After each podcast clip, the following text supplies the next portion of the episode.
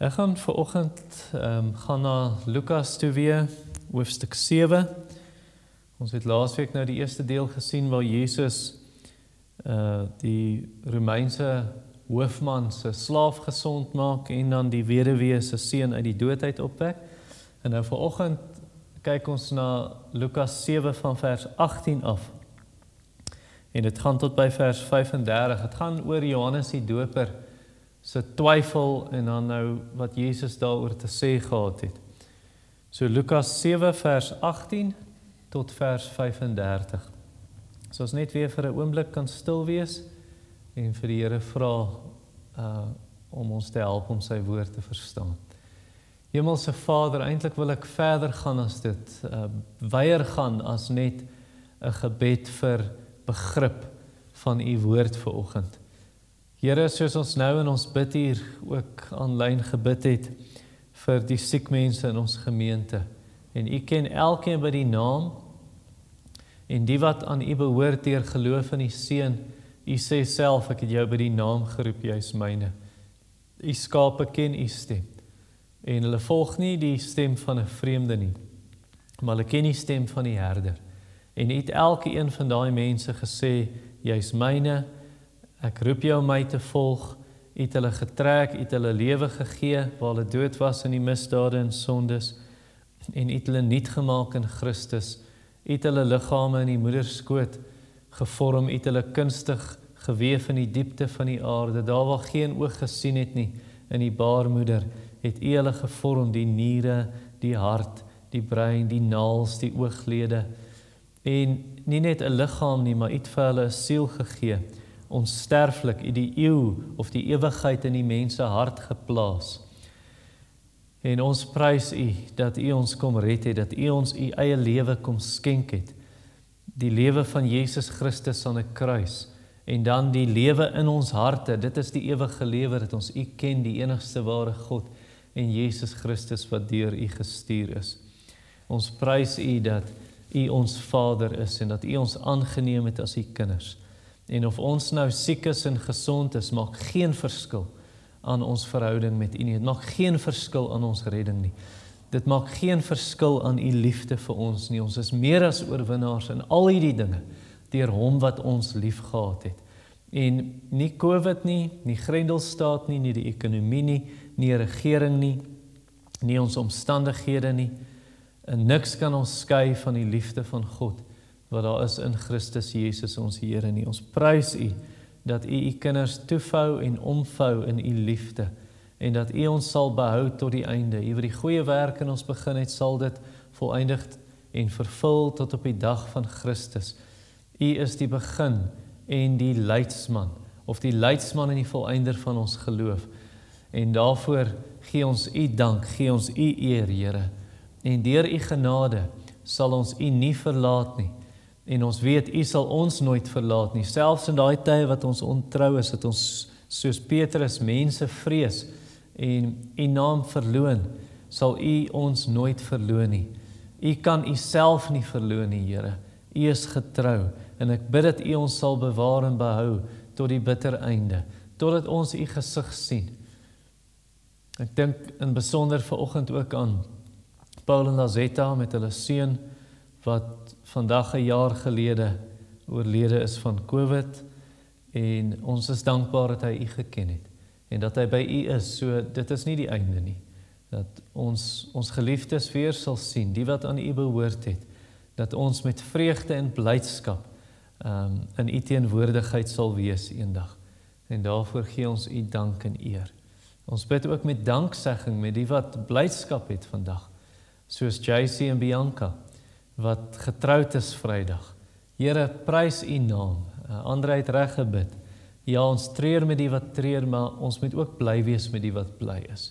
So ons gee U dank en lof vir U goeie gawes aan die mens, vir die gawes van die huwelik, die gawes van enkelskap, die gawe van gesondheid, maar ook siekte. Uh want niks wat uit U hand kom is uiteindelik sleg vir ons nie, Here. U hou geen goeie ding terug van die wat in opregtheid wandel nie. Hoeveel goeie dinge het U nie al in die verlede en selfs nou in die Here uit siekte gebring nie.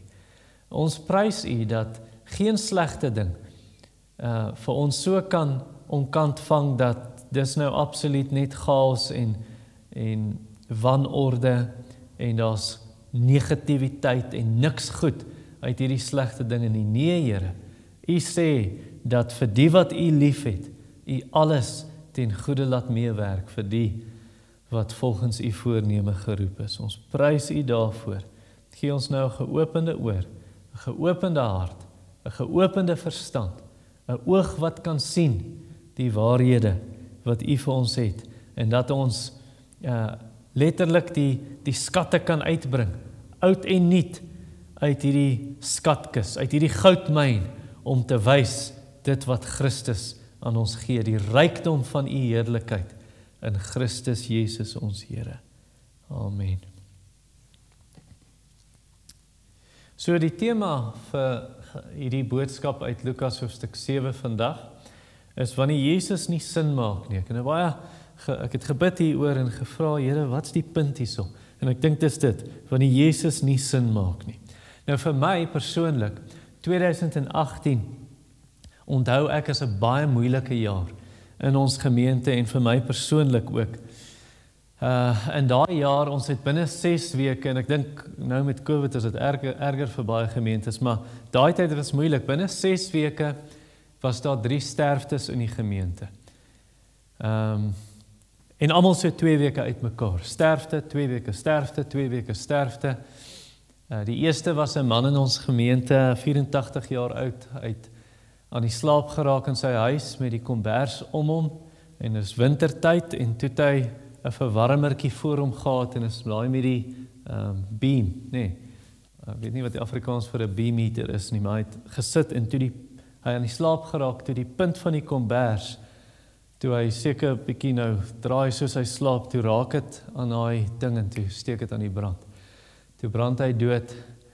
Ehm um, Wat 'n tragedie. Ek onthou nog 'n man het by die kerk gekom. Iemand my probeer bel, maar ek sal vroeg by die kerk, so ek het nie gesien nie en toe kom die oom by die kerk, 'n ander oom hier en hy sê vir my, "Jy gehoor daai ou is dood." Toe vertel hy my die storie. Joh, wat 'n aardige storie. Die einste man wat my vertel het. Hy's een van die getrouste lidmate, een van die toegewydste lidmate wat ek ten minste in my bediening hier gehad het, oom Andrius Rousseau. Jo, wat 'n toegewyde man. Ernstig met die Here, lief vir die Here, toegewy in die gemeente. En 2 weke later, 'n maandag aand, toe lei my foon. Omtrent net na 8. Ek dink, "Wie is dit?" Ek sien as hierdie oom se dogter antwoord, sy sê, "Kan jy nou na my ouers se huis toe gaan asseblief? Ons is op pad soontoe." Hulle vertel my dit lyk of die oom in 'n koma ingaan. Ek klim in my kar, ek ry soontoe. Kom daar aan, sit hy hyg na asem, maar die oë toe, hy sit op 'n stoel in die sitkamer. En die linkerhand gaan net so asof hy na iets gryp. En ek kom en ek sê oom, uh, dis Ivory so, want sy oë is toe, hy sien nie. En ek ek bid vir hom en ek lees uit Jesaja 43 wanneer ons deur die riviere gaan, die water sal ons nie oorweldig nie, sal ons nie oorspoel nie, die vlam sal ons nie brand nie, die vuur gaan ons of die vuur gaan ons nie skroei nie, die vlam gaan ons nie brand nie. Want die Here is met ons. Die Here sê jy's myne. En toe ek klaar gelees het, toe laat hy sy asem uit. Nou ek het nie op daai stadium gedink hy's nou dood nie. Tog net o, nou nou slaap hy. Maar hy's toe weg. En toe het ek vir 3 ure daar gesit tot 11:00 die nag by sy vrou maar toe weet ons nou hy's dood, jy weet die paramedici het gekom en CPR gedoen. Uh maar daar het sy lijk gelê op sy sitkamer vloer. En het hom toe kom wegvat. En die ander storie, 2 weke daarna op 'n Saterdag, toe gaan ek na uh, oom Piet en tannie Lindia se huis toe en daar staan die Hannetjie van Tonner, uh, tannie Lindia se ma. En ehm um, Sy kon praat, maar kon aan haar kleur sien. Uh dieselfde kleur wat ek gesien het by oom Andries en toe die Sondag toe kry ons nie sy is daai aand sy toe oorlede. En in dieselfde jaar het ons twee baie moeilike kerkdissipline sake gehad. Ek onthou die pyn deur al daai dinge. Ek onthou hoe ek uh, op my in my huis op die mat nog gekniel het en gehuil het voor die Here en gesê het ek verstaan nie, ek verstaan nie. Ek het vir Deerdra ook gesê ek verstaan nie waarmee is die Here besig? En ek dink elke Christen, daar's ergens 'n tyd in jou Christelike lewe, dit maak nie sin nie. Jesus maak nie sin nie. Wat doen hy? Waarmee is die Here besig? En dit was Johannes se kwessie. En nie net Johannes nie, maar ook 'n paar ander karakters in hierdie teks. Ehm um, waar, waarmee is die Here besig en en wat doen Jesus en hy maak nie sin nie. Partykeer in 'n in 'n sagte gesindheid sê ons dit en partykeer is daar 'n verkeerde gesindheid wat ons dit sê en uiteindelik die vraag is wat maak jy daarmee? Hoe reageer jy op die Here in daai tye wanneer hy nie sin maak nie? So kom ons kyk eerstens na Johannes se twyfel in vers 18 tot 23. Lukas 7. En die disippels van Johannes het hom van hierdie dinge berig gebring. En Johannes het sekere twee van sy disippels na hom geroep en hulle na Jesus gestuur en gesê: "Is u die een wat sou kom of moet ons 'n ander een verwag?" En toe die manne by hom kom, sê hulle: "Johannes die Doper het ons na u gestuur en gesê: "Is u die een wat sou kom of moet ons 'n ander een verwag?" En in dieselfde uur het Jesus baie mense van siektes en kwale en bose geeste genees en aan baie blindes sig geskenk. En Jesus antwoord en sê vir hulle: "Gaan vertel aan Johannes wat julle sien en hoor. Blindes sien weer. Krepeles loop, malaatses word gereinig, dowes hoor, dooies word opgewek, aan armes word die evangelie verkondig en salig of geseënd is elke een wat aan my nie aanstoot neem nie." Charles Spurgeon, die groot baptiste prediker in Engeland in die 9 of die 19de eeu, die 1800s, hy het gerook. Uh hy het sigare gerook en pyp gerook en iemand het hom gevra, "Hoe weet jy jy rook nie te veel nie?" Toe sê hy, "As ek twee sigare gelyk rook, dan weet ek ek rook te veel." Martin Luther het bier gedrink. En jy weet in Duitsland is dit nie 'n 300 ml bier nie. dis 'n groot bier. En hy het soms kritaal gebruik. Nou jy hoor daai dinge en wat dan gebeur is mense maak twee foute in reaksie daarop. Die eerste fout wat hulle maak is hulle sê wel as my geestelike held dit gedoen het, dan kan ek dit ook doen.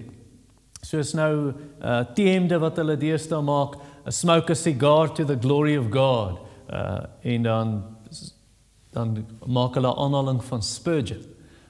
So So ek dink dit is 'n fout. Hulle sê my geestelike held het dit gedoen, dit beteken ek kan dit ook doen. Ek onthou twee sulke stories. Uh een van 'n student wat hy het, hy het geglo in kinderdoop en toe sê hy, "Wel, Jonathan Edwards het kinders babas gedoop." En so dat Jonathan Edwards sou mos nou nie iets gesê het wat verkeerd is nie. So sien, my geestelike held sê dit, so hoe kan dit dan verkeerd wees? Of 'n ander een, nou hier moet ek nou versigtig loop want hierdie een is 'n Bybelse een. Ehm um, ek onthou 'n ouer predikant, hy het hy het sy meer verloor. Hy het kwaad geword by 'n seminar waar ek was want iemand anders het gesê Paulus was verkeerd aan die einde van Handelinge 15 toe hy en Barnabas van mekaar paie skei. Toe sê hy dit was nie reg van Paulus nie. Toe word hierdie man kwaad, toe sê hy, "Hoe kan jy dit sê? Hy's 'n apostel van die Here. Hy sou nie iets verkeerd gedoen het nie." Dink is 'n fout. Jou geestelike held doen dit en daarom kan dit nie verkeerd wees nie. Ek weet wat Paulus geskryf het is nie verkeerd nie want dit is geïnspireer deur die Heilige Gees.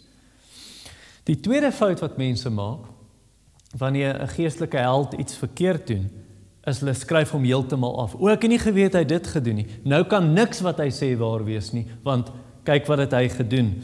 Uh so byvoorbeeld, mense gooi vir Johannes Calvin weg. Alles wat Calvin gesê het is verkeerd. Hoekom?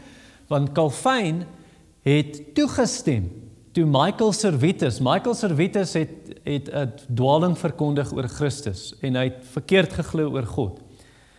En toe kom Calvin en hy stem toe dat Michael Servetus moet op die brandstapel beland vir sy dwaling.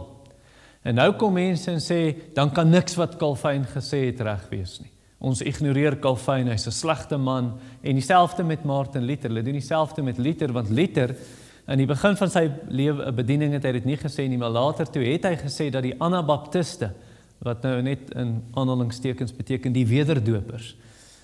Uh hy het gesê dit is reg dat hulle verdrink word. Hulle wil ons nou mense onderdompel, nou hou hulle nou maar onder die water. En so nou wat mense doen met Luther, ja, dit was verkeerd wat Luther gedoen het, maar nou wat hulle doen, nou smyt hulle als weg wat Luther gesê het, dit kan nie waar wees nie. Ek onthou by 'n konferensie, die Grace Ministers Conference in dink dit was 2004 in Magaliesburg of dalk 2005, maar ek onthou toe een van die sprekers van Engeland, Errol Hals, hy het toe 'n biografie oor Martin Luther gedoen. En toe vra iemand hom, "Ja, hoe kan jy nou Luther goed praat? Luther het die Anabaptiste laat verdrink en hulle dood doodgemaak." En toe sê die spreker, toe sê Martin Luther was a great man and great men make great mistakes. En dis wat ek hier wil oordra vir ons. Die punt wat ek probeer maak is Hier's Johannes die Doper. Hy twyfel oor Jesus. Hy begin twyfel is hy regtig die Messias. Moenie op Johannes neerkyk. Want hier's hierdie een ding in 'n oomblik van swakheid wat hy twyfel en nou wil jy amper Johannes by die venster uitgooi.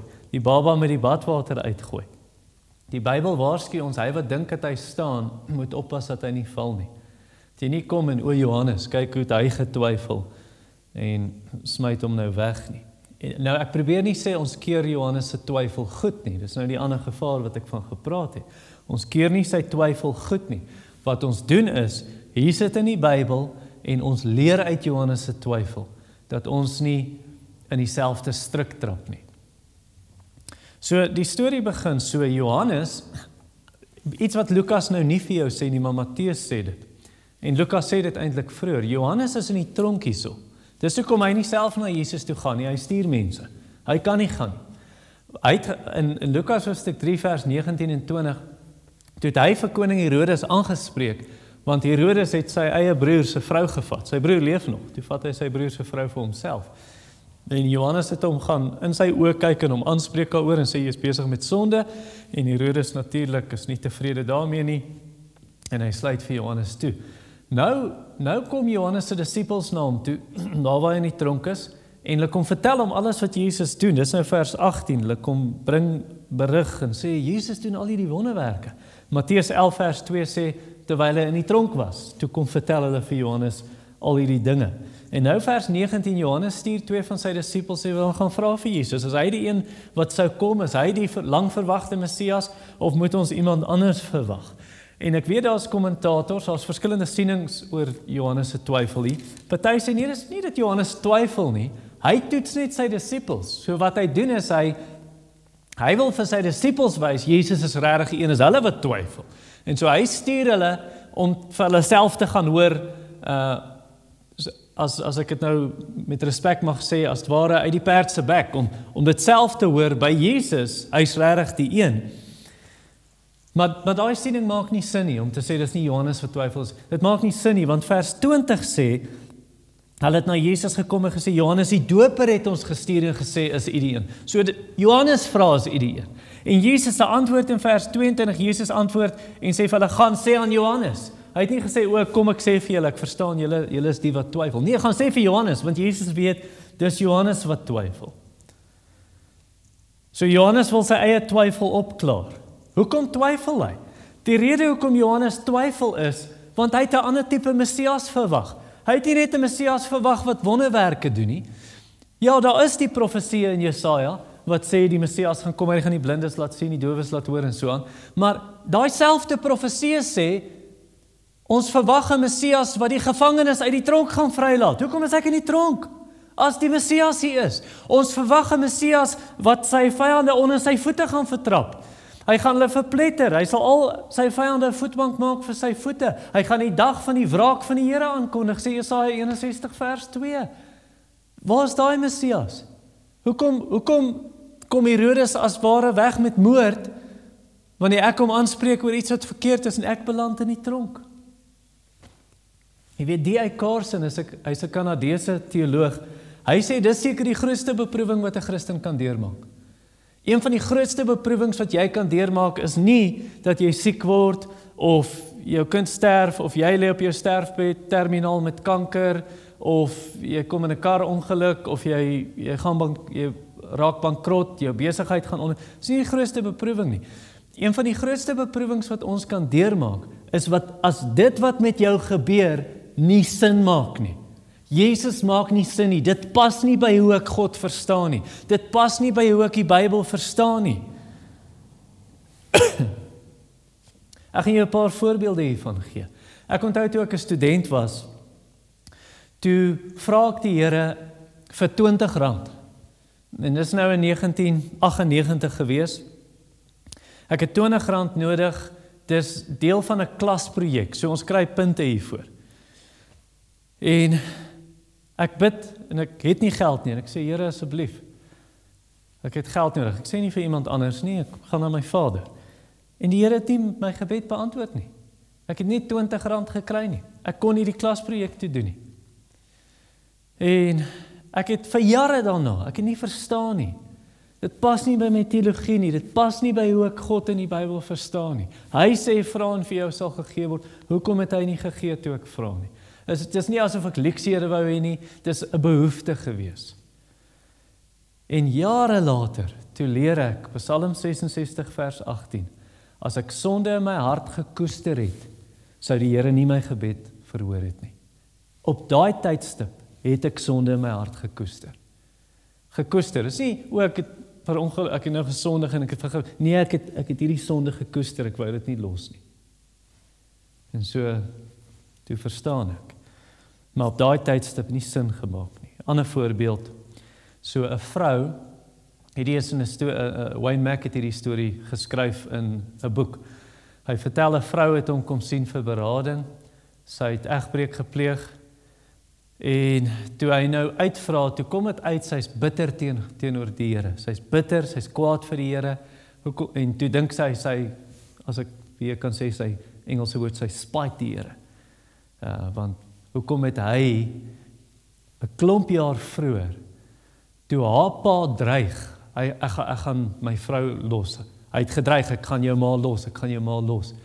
En toe bid sy En toe staan sy op die Here se belofte in Matteus 18 vers 19 waar twee van julle saamstem oor enige iets op aarde saamstem oor enige iets wat hulle ehm um, mag vra sal dit hulle ten deel val of sal die Vader wat in die hemel is dit vir hulle gee. En sy het daai belofte gevat. Sy het 'n vriendin gevra bid saam met my want die Bybel sê as twee saamstem dan sal die Here dit gee. Toe vra sy die Here, Here, moenie laat my pa my ma los nie asseblief. En toe werk dit nie so uit nie. Toe het die pa uh die ma gelos, hulle is geskei en sy was te kwaad vir die Here, maar sy het die skrif verkeerd verstaan. Van daai teks gaan nie oor gebed. En ek weet baie keer haal ons dit oor so aan. Dit gaan nie oor gebed in die algemeen nie. Dit gaan oor twee getuies wat saamstem in 'n kerkdissipline saak, 'n saak van kerktug. Gaan kyk na die konteks. Waar hulle saamstem en waar hulle nou met iemand moet praat 'n uh, ander gelowige oor sonde. Daar sê dit hulle kan die Vader vra en die Here sal hulle help in daai saak want hy weet ons is bang om mense te konfronteer oor hulle sonde. Dis waaroor dit gaan. 'n Laaste ehm um, voorbeeld is 'n storie wat ek gehoor het van en dis 'n regte storie. Ek ken die die mense wat dit my vertel het, is familielede van hulle van 'n hoërskoolseun wat terminaal siek is, hy lê op sy sterfbed en die familie glo hulle kan lewe spreek. Hulle baie mense glo dit vandag, ek weet dit. Hulle glo as jy net die woorde sê, jy moenie die positiewe woorde uitspreek, jy moenie die genesing spreek. So on, nee, hy's nie siek nie, ons spreek lewe, hy's gesond, hy's gesond. En toe daai seun doodgaan, toe val hulle wêreld uitmekaar toe hulle hulle teologiese appelkar is omgegooi. Dit maak nie sin nie. Want God sê dan in Spreuke 18:21, lewe en dood is in die mag van die tong. En die wat dit ehm um, eet sal die of die wat dit geniet en dit graag gebruik, lief is daarvoor sal die vrugte daarvan eet. En hulle kon nie verstaan nie want dit maak nie sin nie die nie. En die fout is dat die Bybel nêrens sê dat mense kan lewe en dood spreek nie. Ook nie in daai teks nie. En eh, die punt van my preek is nie lewe en dood spreek om dit te weer lê nie. Jy kan ek het 'n preek gepreek hieroor. Jy kan dit gaan opsoek. Jy kan net Google het ons die mag om lewe en dood te spreek Baptiste Kerk Kempton Park. En dan kan jy daai preek gaan lees. Ons het nie die mag om lewe en dood te spreek nie. God het die mag om te spreek en daar's lewe of om 'n woord te sê en daar's dood. Jy sien as jy God en sy woord verkeerd verstaan, beproewings gaan jou uitbil. Beproewings gaan kom, jy gaan op die einde sê God maak nie sin nie. Die Bybel maak nie sin nie. Selfs iemand met 'n sterk geloof, soos Johannes die Doper, as jy die skrifte verkeerd verstaan, dan gaan jy op daai punt kom wat jou geloof begin wankel soos met Johannes hierso gebeur het. En selfs al verstaan jy die Bybel reg, selfs al het jy 'n regte interpretasie van die van die skrif, niemand van ons kan alles verstaan omtrent die Almagtige nie.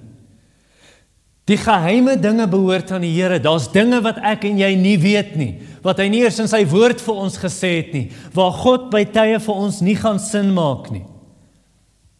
So laat beproewing ons dan leer om God se goedheid te vertrou, om sy wysheid te vertrou wanneer hy nie sin maak nie. Wanneer ons saam met Jesaja sê sy weë is nie ons weë nie. Sy gedagtes is nie ons gedagtes nie. Soos die hemel hoor is is die aarde, so sy weë hoor is ons weë, sy gedagtes hoor is ons gedagtes. En dan rus ons in sy soewereine heerskappy en ons sê ek verstaan nie, ek weet nie wat aangaan nie, ek weet nie waarmee die Here besig is nie. Al wat ek weet is laat God God wees. Wees stil en weet hy is God. En vir party van julle, want ek weet dit gebeur ook in die Christelike lewe. Vir party van julle wil ek sê, moenie sê Ek is sterk, ek sal nooit twyfel nie. Ek sal nie soos Johannes wees nie. En my geloof is sterk. Luister hier. Johannes het God se stem uit die hemel gehoor toe Jesus gedoop is. Johannes het die Heilige Gees soos 'n duif op Jesus sien neerkom, tog het hy getwyfel. Moenie dink jy staan nie. So om twyfel te oorkom, wat jy nodig het is wat 'n jong meisie vir John MacArthur gevra het in 'n vraag en antwoord sessie. Toe sê sy Um how do I how do I overcome doubt? Hoe oorkom ek twyfel? Toe sê jy moet die Bybel as 'n vaste fondasie, die woord van God as 'n vaste fondasie onder jou voete hê. Lees die Bybel, bid die Bybel, oordink die Bybel, um memoriseer die Bybel, bestudeer die Bybel.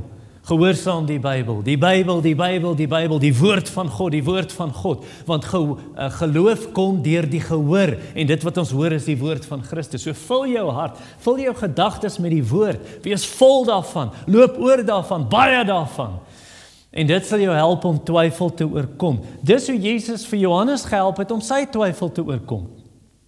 Wat het Jesus gedoen? Hy wys vir Johannes terug na die skrif. Toe hulle met die vraag kom en sê Johannes vra as u die een wat sou kom, as u die Messias of moet ons iemand anders verwag? Wat doen Jesus? Hy sê vir hulle gaan vertel aan Johannes, blindes sien weer, krepeles loop, malaatses word gereinig, dowes hoor, dooies word opgewek en die armes voor die evangelie verkondig. Waarvandaan kom dit? Dit kom uit Jesaja uit. Al die profeseë, Jesaja 29 vers 18. Ek gaan sommer ehm um, haastig na hierdie tekste toe gaan en dit vir jou lees. In Jesaja 29 vers 18 is daar 'n profesie oor die Messias, oor die Christus. En dit sê vir ons die volgende: En in die dag sal die dowes skrifwoorde hoor en uit donkerheid en duisternis sal die oë van die blindes sien. Jesaja 35 vers 5 en 6 Dan sal die oë van die blindes geopen word. Die ore van die dowes sal ontsluit word. Dan sal die lamme spring soos 'n takbok. Die tong van die stomme sal jubel, want in die woestyn breek waters uit en strome in die wildernis. Jesaja 42 vers 7. Hy kom sê dit om die blinde oë te open om gevangenes uit die tronk uit te lei. Gevangenes uh uit die gevangenes diegene wat in duisternis sit. Dit was Johannes se probleem ek's nie tronk. Hy het dit nie gedoen nie nou ek dink hier is dit meer as net uit 'n tronk met tralies. Hier is uit die gevangenes die slawerny van Satan en sonde wat hy ook bevry. En dan Jesaja 61 dis seker die of uh, ja 61 vers 1 en 2 seker die een wat uh Jesus die meeste op fokus in sy woorde daar Die gees van die Here Here is op my. Hy het dit in Lukas 4 aangehaal ook, vers 18 en 19. Omdat die Here my gesalf het met die gees om 'n blye boodskap te bring aan die ootmoediges. Hy het my gestuur om te verbind die gebrokenes van hart, om die gevangenes um 'n vrylating uit te roep vir die geboeides opening van die gevangenes om uit te roep die jaar van die welbehae van die Here en die dag van die wraak van ons God om al die treurendes te troos. So Jesus haal dit nou hier aan in Lukas 7. Hy sê gaan sê vir Johannes dit. Ek doen nie die dinge. Ek doen nie die dinge. Johannes se krisis dat maar waar's die wraak? Waar's die oordeel oor die vyande? Dit kom. Daar's 'n tweede koms. Daar's 'n wederkoms. Dit gaan gebeur, maar vir nou hierdie wonders wat Jesus doen. En die ander ding wat hy doen, in vers 21 sê dit in dieselfde uur het hy baie mense genees van siekes, van kwale, bose geeste, baie blindes, het hy sig geskenk. So reg hier voor Johannes uh voor sy disippels se oë, hierdie boodskappers wat van Johannes die Doper afkom, voor hulle oë doen Jesus wonders sodat hulle kan sien en vir Johannes gaan sê dis regtig so ons het met ons eie oë gesien. Dis regtig so. Hy is die Messias. Hy vervul die profeseë. Vers 22 blindes sien. Hier's 'n interessante feit wat baie van julle dalk nie geweet het nie. Het jy geweet niemand in die Bybel het blindes gesond gemaak nie. Nie apostels nie, nie profete nie, net Jesus.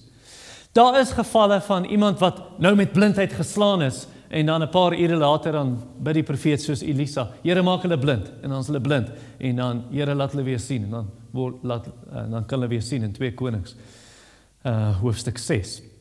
Of Paulus wat blind is vir 3 dae en dan bid Ananias vir hom en die skille val af en hy sien weer. Maar dis nie mense wat wat permanent blind was nie. Jesus is die enigste een wat blindes laat sien. So hy laat die blindes sien En ons het 'n klomp gevalle in die Nuwe Testament, die man wat blind gebore is in Johannes 9. Daai man self sê nog nooit is dit gehoor van die begin van die wêreld af, van die skepping af, dat iemand 'n man wat blind gebore is laat sien nie. En so Jesus genees gedurig, genees hy blinde mense. Verlamdes loop sê vers 22 vir ons. Jy onthou die man, sy vriende breek deur die dak en hy kan weer loop, nê? Nee, toe Jesus vir hom sê staan op en vat jou met Johannes 5 ook, die man wat verlam is vir 38 jaar. Jesus genees hom. Melaatses word gereinig, sê vers 22 vir ons. Uh en daar het ons voorbeelde die 10 melaatses, onthou julle dit 10 word genees, net een kom terug om dankie te sê in Lukas 17, Lukas 15 melaatse wat gereinig word. Volgende sê in vers 22 die dowes hoor waar Jesus mos uh, sy vingers in die man se ore sit, hy spoeg en dan sit hy sy vingers in die man se ore en dan kan die man hoor. Uh, dooies staan op, sê vers 21. Dis 'n interessante een vir my hierdie. Want ons het laasweek gesien die weduwee van Nain, toe Jesus mos haar haar seun is dood en toe wek hom uit die dood op. Maar hier sê dit gaan sê vir hom dooies word opgewek. Ehm um, die implikasie is dis nie net daai een dooie wat Jesus opgewek het op hierdie stadium. Daar's meer. Ons weet later het hy 'n Lazarus uit die dood opgewek nadat hy al in die graf is. Hy is al 4 dae dood.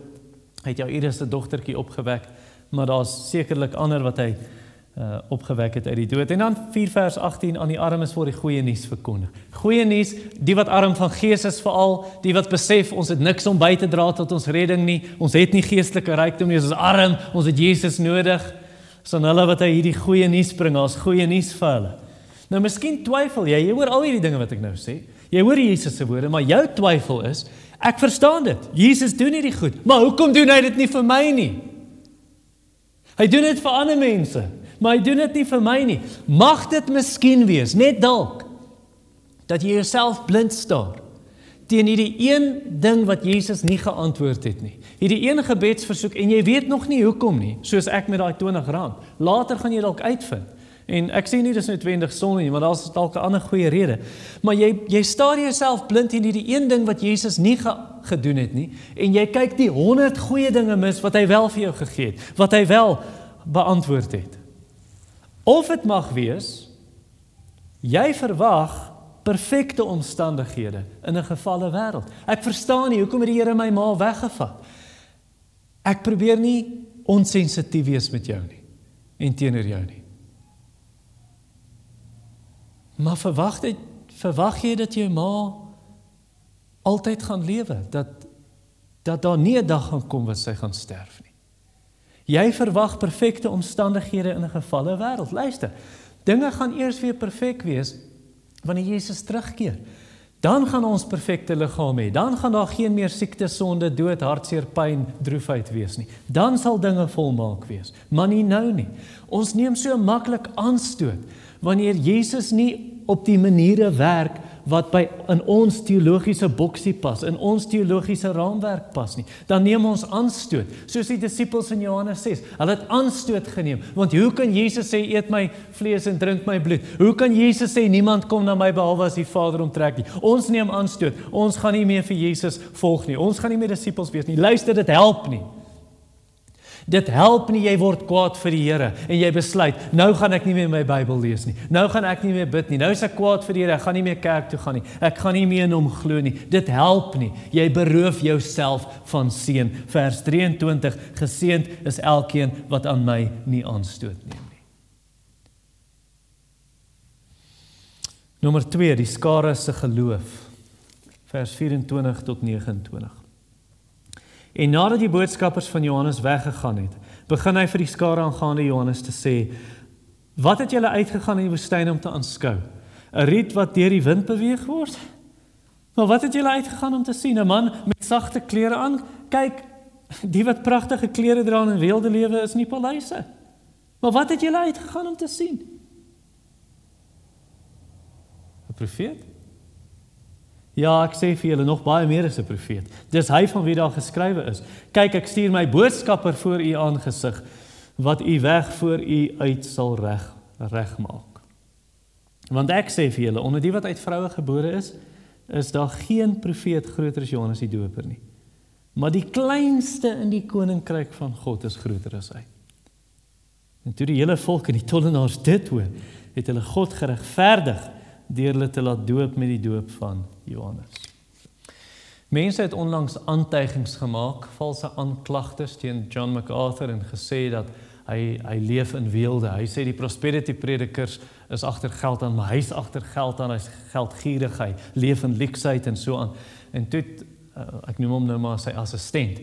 Dis nou nie heeltemal assistent nie, maar Phil Johnson wat ehm um, 'n beheer is van Grace to You wat John MacArthur se preke uitsaai. Hy het toe baie sterk opgestaan en John MacArthur se integriteit verdedig en sy karakter verdedig. En dis wat Jesus het doen met Johannes.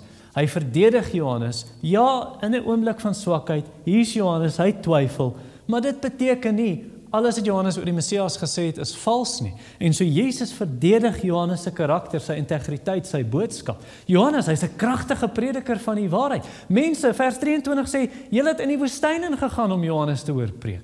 So uh jy jy gaan nie graag sê kom ons ry woestyn toe. Daar's 'n kerk daar. Kom ons gaan word lidmate daar. Kom ons gaan woon daarby om die ou te hoor preek. Nee, maar dis wat hier gebeur. 'n Kragtige prediker. Mense gaan tot in die woestyn, hulle kom van oral af om hom te hoor preek. En hy's nie 'n populêre uh, 'n man wat sê ek het 'n populêre boodskap vir jou. Ek streel jou ore.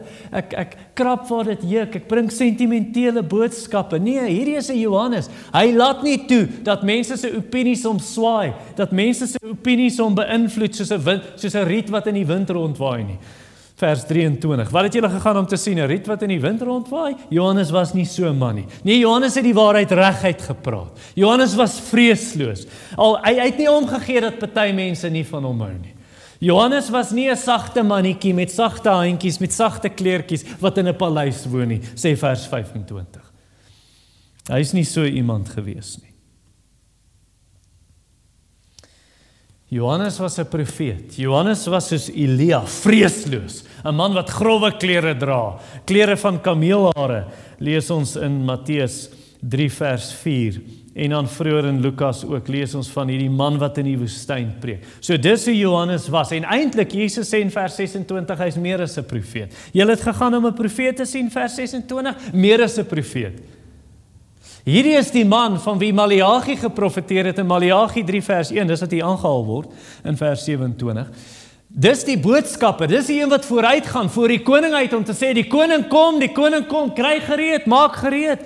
Dis die een wat die wat die Messias se paai gelyk maak, sê Jesaja 40 vir ons. Dit word aangehaal ook in Lukas 3 wat die pad gelyk maak as daar 'n slaggat is, val hy dit op. As daar 'n stomp in die pad is en 'n klip is, rol hy dit uit die pad. Die koning moet 'n gelyke pad hê. Hy is op pad, maak gereed. So Johannes is die grootste En die laaste van die Ou Testament profete. Ek weet jy lees van hom in die Nuwe Testament, maar hy's eintlik 'n Ou Testament profeet. En dit weet ons uit Lukas 16 vers 16 en Matteus 11 vers 13 wat sê al die die wet en die profete was tot by Johannes. En so hy sê hy is die een wat die aflosstokkie oorgee van die Ou Testament na die Nuwe Testament. So hy is hier tussen die twee, maar hy is aan die einde van die Ou Testament. En tog vers 28, tog sê Jesus, ja Johannes is so groot, maar die geringste of die kleinste een in die koninkryk is groter as Johannes. So so dit geld vir daai bejaarde gelowige. Hier is hierdie Christen tannie, sy kan nie meer vrylik rondbeweeg nie. Sy's amper vasgeketting, nou nie heeltemal nie, maar Sy sy's bedgebonde of sy's huisgebonde. Sy kan nie meer uit nie. Sy's groter as Johannes die Doper. En enige Ou Testament gelowige, want dit sê in vers 28 van die wat onder vroue gebore is, is geen profeet of party vertaling sê net is niemand groter as Johannes die Doper nie. So dit sou beteken daai ou tannie wat getrou uh, vir Jesus volg. Sy kan nie meer rondbeweeg nie, maar sy bid getrou vir die Here se werk. Of daai Christen in Malawi, hy's arm, of daai inboorling wat tot bekering gekom het op 'n eiland, of of daai seentjie in die laerskool of daai dogtertjie in die laerskool, hulle hulle is net 12 jaar oud of 11 jaar oud, maar is 'n disipel van Jesus. Hulle wil Jesus volg. Daai Christene is groter as Johannes die Doper, groter as Henog, groter as Noag, as Abraham, Moses, Dawid, Salomo, Jesaja, as enige gelowige in die Ou Testament. Hoekom? Want ons leef na Jesus se kruisdood en opstanding en hemelvaart en die uitstorting van die Heilige Gees. Ons verstaan meer van verlossing, van die plan van verlossing as wat Johannes die Doper of Moses of Abraham of Dawid verstaan het. Want ons leef hierdie kant van die kruis. Ons het 'n groter en 'n voller ervaring daarvan. In in in Lukas hoofstuk 10 vers 23 en 24 sê Jesus hierdie woorde. Hy sê Jesus het hom omgedraai na sy disippels en afsonderlik het hy vir hulle gesê: "Geseënd is die oë wat sien wat julle sien, want ek sê vir julle baie profete en konings het gewens om te sien wat julle sien. Hulle het dit nie gesien nie. Hulle het gewens om te hoor wat julle hoor, hulle het nie gehoor nie. Julle het dit gesien." Nou toe die skare dit hoor, toe die tollenaars dit nou kom hoor, Hulle prys God en hulle sê God is regverdig. Vers 29. Ons ons erken God was reg toe hy Johannes gestuur het en toe hy deur Johannes vir ons kom sê het julle moet julle bekeer. Julle moet gereed kry want die Messias is op pad. Dit is reg wat God gedoen het. en hulle daai wekroep tot bekering het hulle eerbiedig. Hulle het geluister wat God deur Johannes sê en hulle dit openlik bely deur gedoop te word, sê vers 29 vir ons. so dis amper asof hulle sê on, ons wil gereed wees vir die Messias se koms. Ons wil nie hy moet kom en ons ons hier kom die bruidegom, hier's die bruid en die trourok is nie eers gewas nie, was nie in die wasmasjien. Nee, ons wil ons wil hê ons moet lewens moet skoon wees. Ons bekeer ons van ons sonde. Ons kry gereed wanneer die Messias kom. Ons wil reg wees as die bruidegom opdaag. En vir party mense maak dit nie sin nie. Want onthou nou die tema, wanneer Jesus nie sin maak nie. Mense kyk hierna na hierdie skare se geloof en die tollenaars, die tollenaars. Dit maak nie sin om te sê, o, o, so die Messias kom en al wat jy hoef te doen is jy hoef jou sonde te erken en jy hoef op hom te vertrou en te sê ek bekeer my van my sonde en dan aanvaar God jou o, hy vee maar net die sonde onder die mat en jou slegte tollenaar, jy het die Joodse volk beroof maar jy werk vir die Romeine. 'n prostituie, jy gooi jou lewe weg, jy verkoop jou lyf vir geld jou sleg vrou en dan dan kom jy nou o jy hoef net in Jesus te glo nou om te dra jammer te wees en hy vergeef God vee dit net onder die mat en hy vergewe dit. Dit maak nie sin nie. Soos byvoorbeeld 'n man sy vrou het egbreek gepleeg en toe na na alles toe geskei maar na hulle egskeiding toe kom sy tot bekering. En toe die man kon nie dit verstaan nie. Dit maak nie sin nie Hoe kan die Here jou net vergewe? Hoe kan jy net sê ek glo in Jesus, ek ek vertrou op hom as my verlosser. Nou is dit net vergewe. So dit maak nie saak wat jy gedoen het nie. Maak nie sin nie. Dit maak nie sin nie. Ek dink mense wat so redeneer, hulle vergeet twee dinge. Die eerste ding wat hulle vergeet is, hulle is net so sleg. Dis net hulle hulle doen net ander sonde. So daai het nou nie egbreek gepleeg nie, maar wat het hy gedoen? Hy is dalk net meer slinks. So jy's net jy's net meer slinks. Jy het geleer om jou sonde weg te steek. So jy skyn heilig, maar nou sê jy kan nie verstaan God vergewe hierdie mense wat so sleg is nie. Wat van jou? So ja, jy het nie egbreek gepleeg nie, maar jy ontkleem mense in jou gedagtes. Jy het nie moord gepleeg nie, maar jy haat mense, jy wens hulle uit jou lewe uit. Jy het nie ingebreek by iemand se huis en gesteel nie, maar jy is jaloers op ander mense, jy wil hê wat hulle het. Jy begeer hulle goed. So dis die een ding wat wat jy vergeet as jy so redeneer. Tweede ding wat mense vergeet, as hulle sê ek kan nie verstaan hoe God mense sommer net so kan vergewe, mense wat so sleg gedoen het. Tweede ding wat jy vergeet is, Jesus het 'n baie duur prys betaal om slegte mense te red, om slegte mense se sondes te vergewe. Jesus het 'n gruisdood gesterf aan 'n kruis om ons sonde weg te vat. So kom ek sê vir jou dan, kyk na die bloedbesmeurde kruis. Wanneer jy weer dink en voordat jy weer sê Hoe kan God mense sommer net so vergewe? Hoe kan God sommer 'n diktator red van sy sonde? Hy het sy hele uit hy het miljoene mense doodgemaak en op sy sterfbed sê hy vergewe my Here, ek het ek het gesondig teen U. Hoe kan God dit net vergewe? Hoe kan God God die vervolgers van die kerk vergewe? Hoe kan God bose mense sommer so vergewe? Dit is nie sommer so nie. Dit het 'n prys gekos. Die prys van sy eie lewe. Laastens nommer 3, die leiers se ongeloof, vers 30 tot 35. Maar die fariseërs en die wetgeleerdes het die raad van God aangaande hulle verwerp deur hulle nie deur Johannes te laat doop nie. Toe sê die Here: "Waarmee sal ek dan die mense van hierdie geslag vergelyk en waaraan is hulle gelyk?" Hulle is net soos die kinders wat op die mark sit en mekaar na mekaar roep en sê: "Ons het vir julle op die fluit gespeel, julle het nie gedans nie." Ons het vir julle 'n klaaglied gespeel of gesing, julle het nie gehuil nie. Want Johannes die Doper het gekom en het nie brood geëet of wyn gedrink nie en julle sê hy het 'n duiwel. Die seun van die mens het gekom en hy eet en drink en julle sê Daar's 'n mens wat 'n vraat en 'n wynsuiper is. Vriend van tollenaars en sondaars. Maar die wysheid is geregverdig deur al sy kinders. So die Engelse gesegde lui, don't judge a book by its cover. Met ander woorde, moenie mense op die uiterlike beoordeel nie. En nou maak jy jou sommetjie in jou opsomming van hulle, maar jy weet nie eintlik wie hulle is nie. Dis wat die Fariseërs met Jesus gedoen het. So Jesus, hier kom hy. Hier's die Messias, maar dit maak nie sin nie. Hy kan nie die Messias wees nie. Waar is sy swaard? Waar is sy wit perd? Waar is sy strydwaal? Waar is sy weermag? Hoekom begin hy nie 'n revolusie teen die Romeine nie? Hoekom gebruik hy nie geweld om hulle te onderdruk nie? Waar is hy? Waar is sy koninklike kroon en die vrede vir Israel? Uiteindelik, men al het hom verwerp nog voor hulle hom regtig geken het. Hulle het hom verwerp nog voor hy sy bediening begin het nog voor hy op die toneel verskyn het. Dit het al begin by sy geboorte. Die wyse manne kom en sê, "O, die Messias, ons hoor die Messias gebore. Wat sê die skrifte? Waar hulle het nie eens moeite gedoen om te gaan kyk nie. Die heidene kom en hulle kom kyk, want die Messias is hier." En die Johannes nog preek nog voor Jesus sy bediening begin. Die Messias is op pad. Die Messias is op pad. Kry gereed. Nee, ons kan nie hom glo nie. Hy is nie 'n profeet nie. Ons gaan nie na hom luister nie. Druk julle ore toe. Hy eet sprinkane, man. Hoe kan 'n ou wat sprinkane eet in die woestyn preek. Hoe kan hy die voorloper vir die Messias wees? Die Here sou iemand beter gekies het. En buitendien, hy sê bekeer julle, bekeer julle. Ons is God se volk. Ons het nie bekering nodig nie. Ons is die Fariseërs. Ons is die godsdienstiges. Maak nie sin nie. Hierdie dinge maak nie sin nie. En geen wonder hulle verwerp Johannes se boodskap van bekering nie. En geen wonder hulle wil nie hulle wil nie daarvan getuig deur gedoop te word nie. Want vers 30 sê die Fariseërs en die wetgeleerdes het die raad van God aangaande hulle verwerp deur hulle nie te laat doop deur Johannes nie. Maar wat het hulle gedoen? Hulle hulle verwerp die raad van God. Hulle verwerp God se plan. God se plan om verlossing te bring vir Israel. Hulle verbeur die koninkryk van God want hulle wil nie glo nie. Jesus sê dit in Matteus 23:13. Dien net hou julle ander mense uit die koninkryk, nie julleself gaan nie in.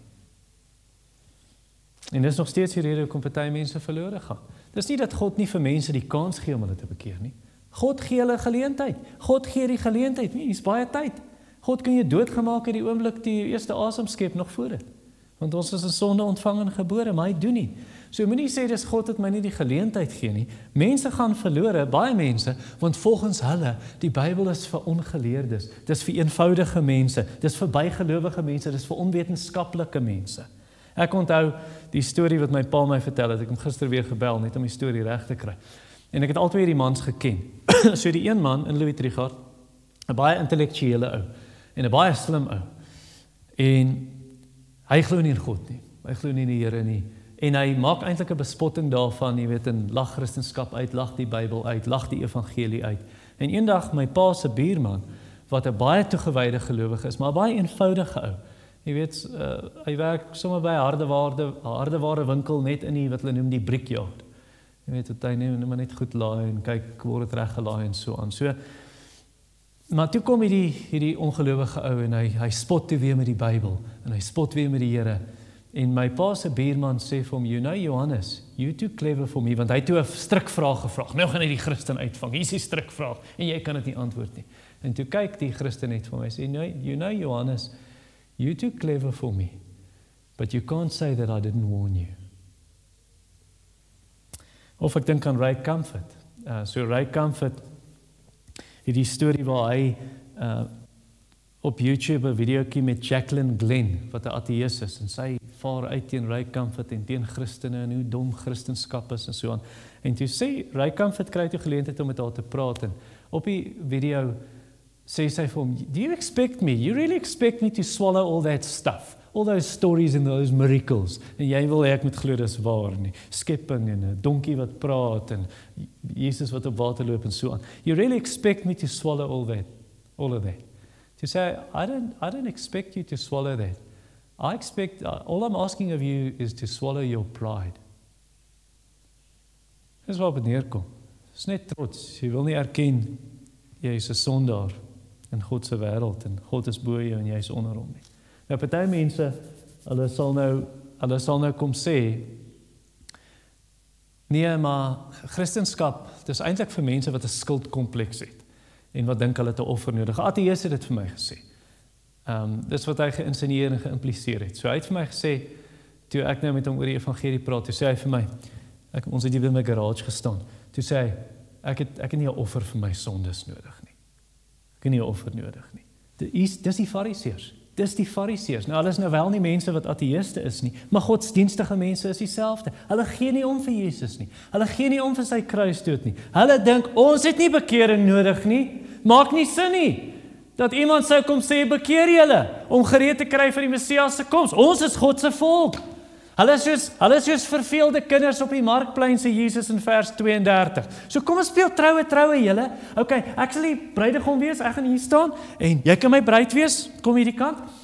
En dan gaan ons nou 'n liedjie speel op 'n fluit. En dan gaan ons dans van die troue is nou verby, nou gaan ons 'n fees vier. Nee, ons is nie lus om dit te speel nie.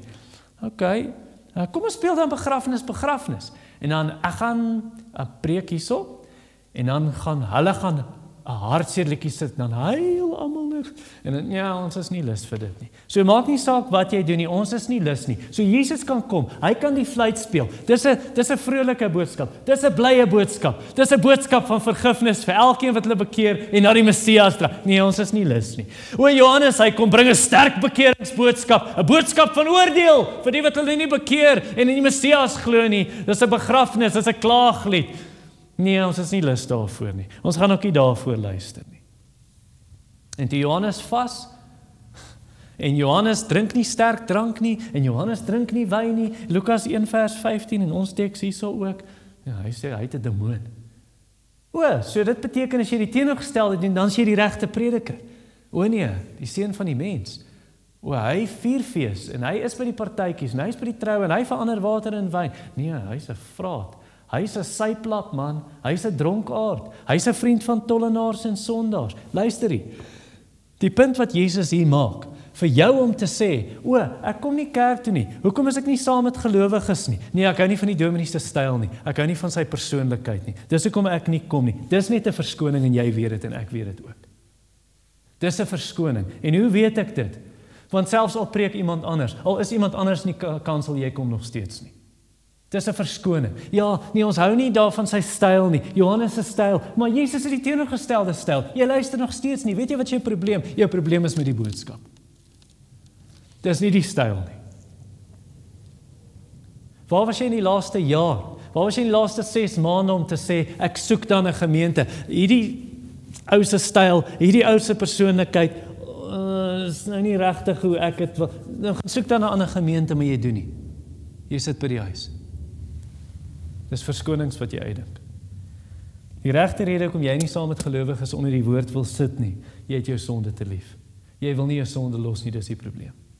Want jy voel skuldig, jy soek nie 'n kerk waar jy moet hoor van bekering nie. Wanneer jy voel skuldig, jy soek nie 'n kerk waar jy moet hoor van ek moet my bekeer, ek moet na Christus draai. Ek soek nie 'n boodskap wat skuldgevoelens bring nie. Ek soek nie 'n boodskap wat sê as ek my nie bekeer nie, gaan ek hel toe. Baie kerkmense, hulle het nie 'n probleem as jy vir hulle Jesus verkondig en vir hulle sê, "O, Jesus sal jou 'n hupstoot gee in die hemel in." Nee, hulle het nie 'n probleem daarmee nie, maar jy wond hulle trots, jy wond hulle ego as jy vir hulle sê jy kan niks bydra tot jou redding nie. Dis Jesus of niks. Jesus, slegs Jesus, Jesus alleen. Dit wond hulle ego. Ek onthou 'n man het dit vir my gesê en ek moes seker omtrent in die jaar 2007 of 2006, ek dink 2007 gewees het. Ek het in sy sit sitkamer gesit Hy was uit ons gemeente besoek en toe vra ek hom oor sy redding en hy sê vir my maar hy was 'n ouderling gewees jare gelede in so en so kerk. Toe sê ek vir hom oom, maar dit het geen gronde voor God nie. Dit dit gaan nie enigsins iets beteken vir die Here om te sê maar ek was 'n ouderling in 'n kerk nie. Toe verloor hy sy meer en hy verhef sy stem en hy sê soos jy dit laat klink, Dominee, klink dit vir my almal gaan hel toe. Toe sê ek oom, dis nie wat ek bedoel nie. En ek deel die evangelie met hom, hy was nie tevrede daarmee nie. En toe later toe lê op sy sterfbed, toe gaan ek terug, toe dink ek laat hy al het hy 'n geweer in sy laai langs sy bed en hy skiet my laat dit so wees ek moet die evangelie met hom deel. Ek het teruggegaan en weer met hom gepraat en toe sê hy baie bedees en baie rustig. Toe sê hy vir my: "Maar Dominee, jy sê nie vir my hoe ek weer gebore moet word nie." en toe sê ek vir hom: "Oom, hier is wat die woord sê. Deel toe weer met hom." En hy is toe kort daarna dood. So dalk het jy vriende wat so is. Dalk het jy familie wat so is. Dalk het jy kollegas wat so is. Ek weet nie of jy dalk self so is nie.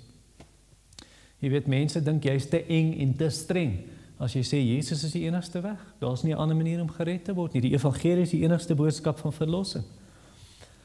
Ek wil vir jou sê as jy sulke mense het wat net wil stry met jou daaroor, moenie verder stry nie. As jy die evangelie met hulle gedeel het, een keer los dit daar. En dan bid jy vir hulle en jy wys deur jou lewe jy is anders. En en dalk laat dit hulle wonder oor Jesus. Wanneer hulle jou lewe sien, hulle begin dink, "Maar jy jy's anders. Jou lewe is anders." Hulle begin sien hoe jy jou jou wyse lewe, jou heilige lewe, vers 35. Uh Jesus eindig met met dit. Die wysheid is geregverdig deur al sy kinders. Wat dit beteken is, die kinders van God, die manier hoe hulle lewe in wysheid, in gehoorsaamheid aan sy woord, Mense gaan daarna begin kyk en dan sê, maar hier's iets anders. Selfs al glo hulle nie. Selfs al al, al bly hulle ongered, hulle kan nie ontken jou lewe is anders. Ek onthou 'n man reg hier buite waar ek nou staan, hierso, buite op die stoep. 'n jaar of wat vroeër, miskien jaar 2 jaar vroeër, toe ontmoet hy vir my vriend Seth Myers, want hy daai kant gebly toe. En hy was 'n buurman van Seth. En Seth het natuurlik die evangelie met hom gedeel en gesê, "Wanneer gaan jy jou bekeer? Wanneer gaan jy in Christus glo? Hier is die goeie nuus." En toe nou hierdie jaar of 2 later toe hy nou hier kom, hy trek Kempton toe, hy kom besoek ons kerk. Hy's nie 'n gelowige nie. Maar toe sê hy vir my, as daar nou een Christen is wat ek in my lewe ontmoet het, 'n ware Christen, dan is dit Seth Myers. Want selfs na Seth met hom die evangelie gedeel het, het hy vriende met die ou gebly en vriendskap probeer bou. Dis vers 35. Daai ou wou nie glo nie, maar hy kon nie ontken nie. Hier's iets anders in Seth se lewe. Die wysheid word geregverdig, is geregverdig deur al sy kinders. So As jy 'n Christen is, jy leef soos 'n Christen. Jy doen wat vers 35 sê, die wysheid van God deur jou gehoorsaamheid.